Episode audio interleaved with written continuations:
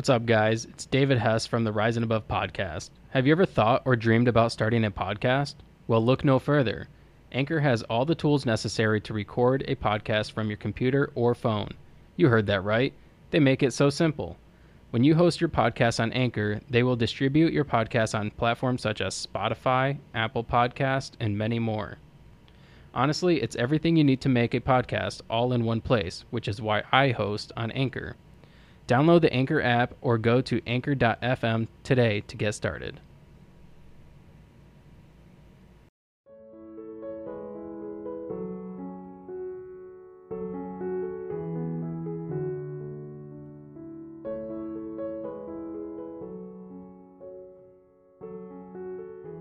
Welcome to the Rising Above podcast. My name is David Hess, and today I have Stacey with me, and she's all the way from Australia. And it's currently, I believe, midnight there, right? Yes, that's right, David. It is midnight here. Wow, that's crazy. It's nine o'clock in the morning here. Isn't it great that we can actually talk to each other, but be in totally different time zones and morning and evening all at the same time? It is. It is insane. The power of the internet is crazy. it's pretty awesome. It is. So you uh, are from Australia, right? What what part of Australia are you from? Uh, I live in Brisbane, Queensland. Okay. Uh, I don't know where that's at. Okay, well, Queensland is a state, and okay. Brisbane is the capital of Queensland. Okay. Yeah. What What's the weather like there right now? At the moment, hot. Hot. Bright, sunny, and hot. yes. Um, how hot is it? Uh, we're right at the end of summer and we're just going into autumn. Wow. So the first of March, which is about six or seven days ago, that was the first of autumn. So we've just finished summer and autumn, well, for some reason it's still got some summer temperatures and summer weather, but that's okay. It'll cool down a bit soon. That's crazy because we're in completely different seasons right now too. yes, we're exactly. in we're in winter, and it's it's actually not that cold here. Um, you know, for Michigan, but it's starting to warm up a little bit. Ah, there you go. Opposite ends of the world. Yeah, it's crazy. That is insane. Um, so you you messaged me because you wanted to get the word out about possibly starting a a group home yeah, I've got this idea to call um, to start a place to call home. And what I wanted to do was I wanted to start this for all of the kids who have left the foster care system. So they've turned 18 and they've been asked to leave their foster care home from their foster care families. And they literally have nowhere to go. There's no support, there's no guidance. And most of them, like I don't know what the statistics are over in America, but here in Australia, there are 71% homelessness and 47% unemployment once they leave the foster care system. Wow. And that's big numbers.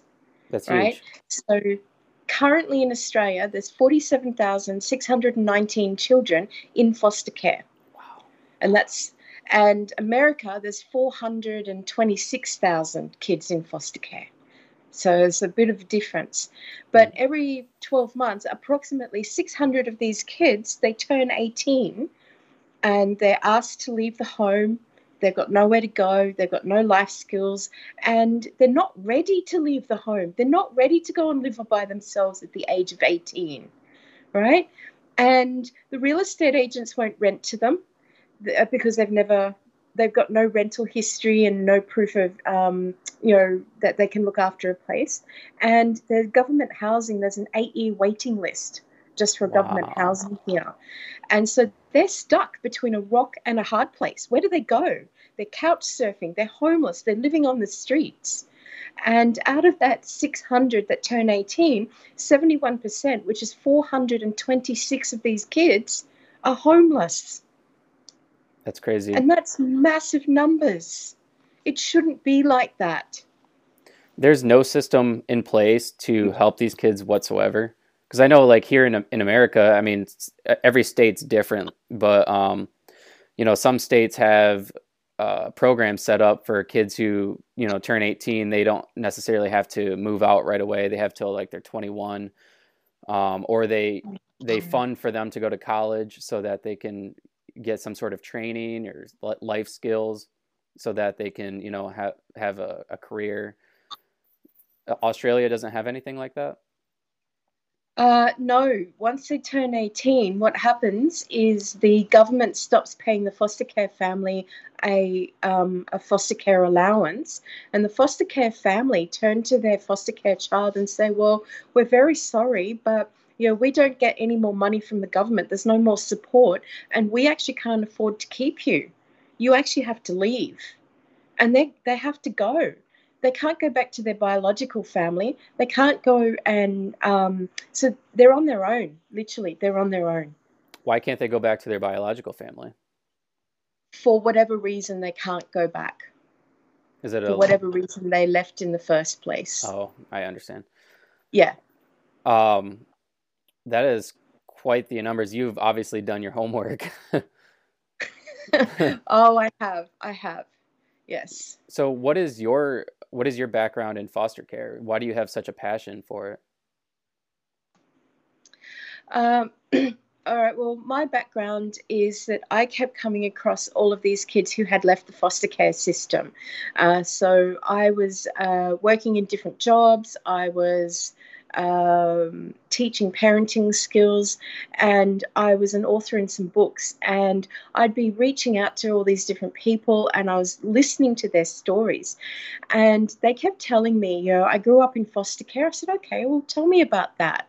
You know, some of the kids have had amazing, amazing lives. They've had really great foster homes, you know, very loving, caring, supportive foster care parents. And I take my hat off to them because that's brilliant. But then we've also had some um, kids grow up in the foster care system that haven't had such a really good experience either. So I've met both sides of the story and I've heard all everybody's stories basically. And when I was listening to their stories, I could actually feel their pain because I could feel that they didn't have anywhere to go. They were on their own. Um, some of them got involved in churches, which became very supportive for them and they became Christian or um, some other religious denomination. And they have had that support there, but they're still having to figure life out by themselves. They're still having to figure out what it is to be an adult. They're still having to figure out how to budget money and everything else without any parental or adult guidance. Where's that coming from? Because they didn't get it when they were growing up. It, it's crazy to me that the government doesn't put something in place for these foster these foster homes to help these kids before they turn 18. I don't know. Um, I haven't been able to find something that is there for them to transition into different homes and things like that. And so, whether it is out there and I haven't found it yet, I don't know. Mm-hmm. So, let's not, you know, put a, a, blanket answer on that. But for what I've, from the research I've done, I haven't found anything. And what I wanted to do is a place to call home. I wanted to set that up for those kids. Um, so they come in, and it's a program that they're a part of. They get accommodation, uh, reduced rent for, for accommodation. They get three meals a day, seven days a week. There's employment opportunities for them as well.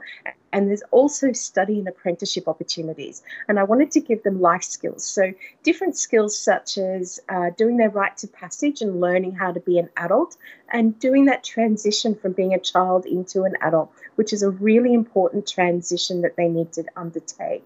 And communication skills. I also wanted them to do that, learn about nutrition, and then everything else is totally up to them, whatever they want to learn. So if they want to be a doctor, if they want to be a teacher, if they want to be a plumber or a tradie, uh, we can help them get into different apprenticeships and get them onto the path that they want to be on. And there'll be full support for them along that way as well. So basically, helping to reduce unemployment, helping to reduce homelessness amongst these kids, which is really important. Mm-hmm. This is very important. So that's what I want to do a place to call home. I think that's an incredible idea. Uh, so how would you do that? Would you work directly with like colleges or like trade schools? What would, how would that work? Uh, uh, absolutely. So we'd work with the uh, Apprenticeships Australia and TAFE colleges here and different universities. So if they want to do a particular course of study, they go and enroll. But a place to call home is more of a community centre. So they've got a place to come to every day. They've mm. got meals that they can eat every day, and they've got the support that they need so that they can come and go as they need to, um, you know, during their work or their study and things. But they've always got a place to come home to. They've got a place to call home because I believe that every child deserves a place to call home. I agree. Um, so, how many kids are you looking to help at a time? I mean, how big how how big are you expecting your home to be? well, the place to call home is going to be a community centre, and then we're going to have different blocks of units available, so different housing and accommodation available that won't be uh, on the same block of land. It will be okay. sort of you know walking distance or you know within a ten sort of fifteen minute drive of the community centre, so that they can come and go as they need to. But it's nice and close for them, mm-hmm. and you know we'll help as many as we can. So if we've got the accommodation available, we've got got the spare rooms available, by all means, um, absolutely come on in. Um, we can put you on a waiting list. The community centre will be there 24 7, and any amount of kids can come into the community centre because that's the important part. So, yeah. Okay. And so, in order to accomplish this, you're you're you're asking for an angel investor, right? well, um, bit, yes let's just say yes at this point in time. If there's somebody out there who can actually see the vision, I've got a business plan that I have put together that shows revenue and income streams coming in. Uh, because I've just started the business side of things, the revenue has only just started and it's only small. But as it grows, then I'll be able to pay the angel investor back over time. But they can actually see the progression of how everything's going to work because I put like a little timeline together, a little um, mud map, and they can go, okay, so there, that's how it's all going to work. Yeah. So this is something you've already kind of started. Yes. Okay. Yes. So what have you started already? Uh, I put all the programs together. So the eight-year program for life skills and training and helping these kids to transition into becoming adults. I put all of that together. Plus, I put all the business programs together. So I have actually been talking to different business businesses, and it was a marketing program. So it was done for you marketing. So any business out there who struggles with their marketing, doesn't understand marketing, doesn't like marketing, hmm. thinks marketing is like, oh my god, that's just too hard for my head.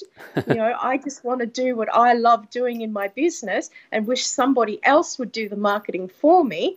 I've got a full done for you marketing program. Okay. It's very affordable and it works across all different industries. So they're the sorts of things I've put together at the moment because I was focusing on bringing that revenue in so that we could actually build the place to call home. Okay. Yeah. So you're kind of asking for an angel investor. Um, what's your time frame on this? When are you wanting to to fully jump into this?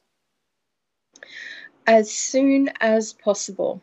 Um, when I reached out to you, David, I'm just going to be totally honest. When I reached out to you, David, uh, I had found an old school for sale. And it had all the school buildings. It had a massive hall that we could turn into a dining room and a kitchen. It had a cricket pitch, an open field, a basketball court, and a massive open shed right? Mm-hmm. And I went, oh my gosh, this is our property. This is our community center. It's come a little bit earlier than what I expected. Maybe there's an angel investor out there. Okay. I went and put an offer in on this property and I spoke with the owner, and the owner has actually sold it to uh, somebody else. Oh. So I actually don't have it. And that's only just happened in the last 48 hours. Wow. Okay.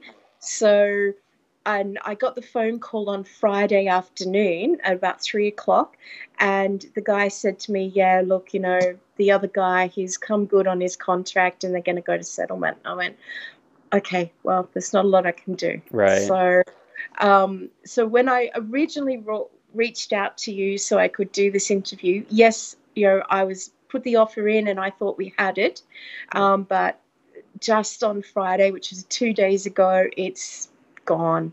So I have to now look for another block of land and another site that will be suitable. Wow. So how much land are you looking for? Uh, I want it big enough that we can actually have an open field and a cricket pitch.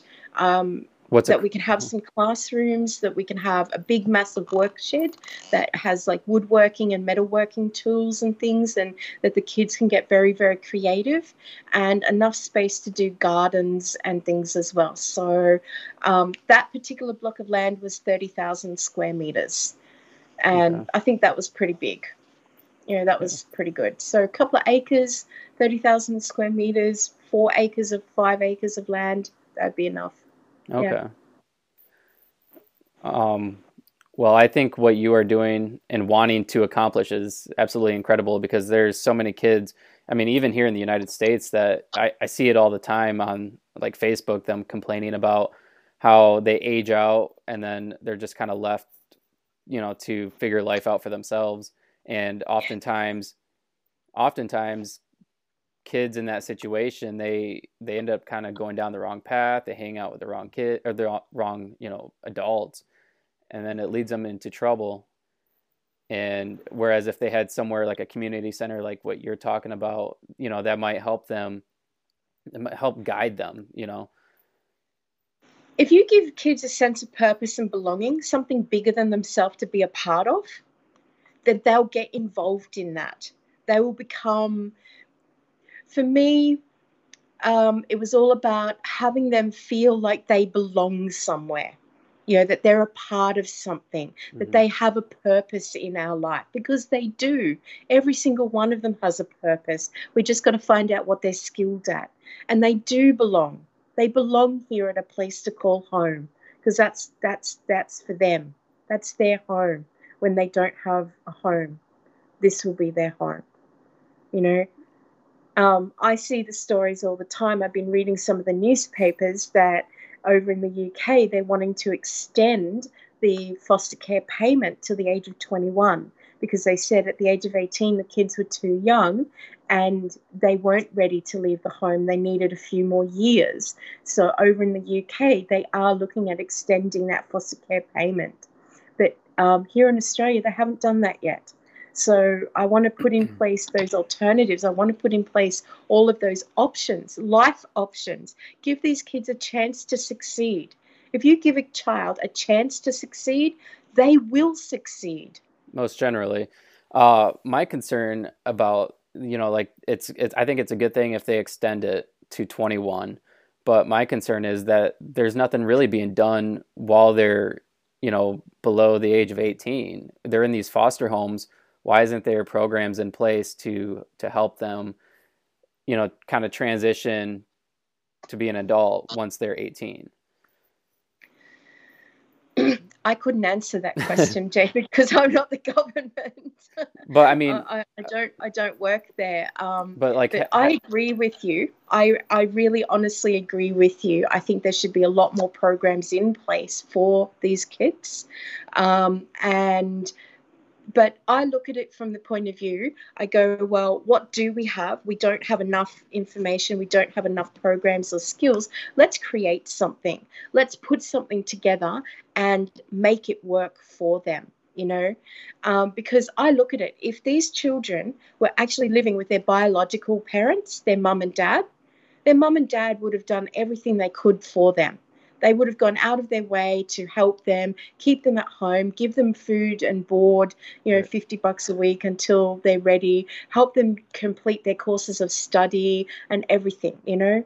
I've been finding that most of the kids who do live at home with their mum and dad are leaving home at between the ages of 24 and 26, maybe even 28, right? They've, Wow. they've finished high school, they go on to uni or TAFE, they get some work, they do a bit of travel, they come back. Mum and dad's home is always there for them. And then, you know, once they turn 24 to 28, then they're sort of like getting girlfriends, boyfriends, getting married, finding a place of their own.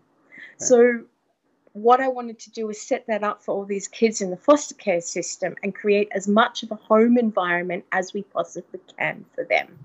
You know, be there for them as much as we can in the same way that uh, a biological family would. So, yeah. Uh, is there any way that the government could help fund this thing? um, I don't know, to be honest with you. I really don't know. Uh, I wanted to keep it private funding um, okay. for once the government.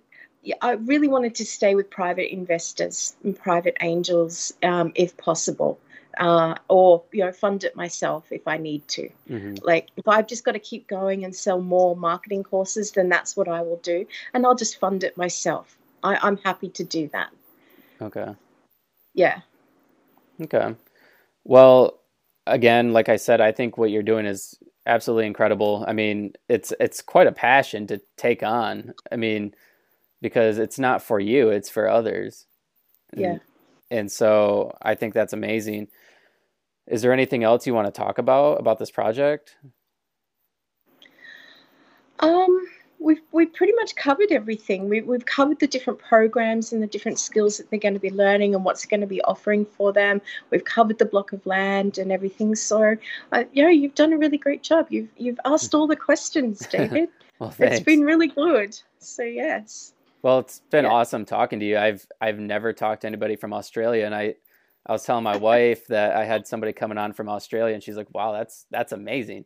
it's just again the power of the the internet is just it's it's incredible. Facebook. Facebook is where I met David, just in the foster care kids group. Yep. So, yeah, there you go. So it does work. It does, yeah. It and does hopefully, work. hopefully, a lot of people will see this, and possibly something will come of it. So let's put it out there. Let's see what happens. All right, sounds good. Well, thank awesome. thank you for coming on, Stacey, and I really appreciate it. And this episode will be available first thing tomorrow morning. So, thank you, David, so so much. You're welcome. Thank you. All right. Bye. All right, bye.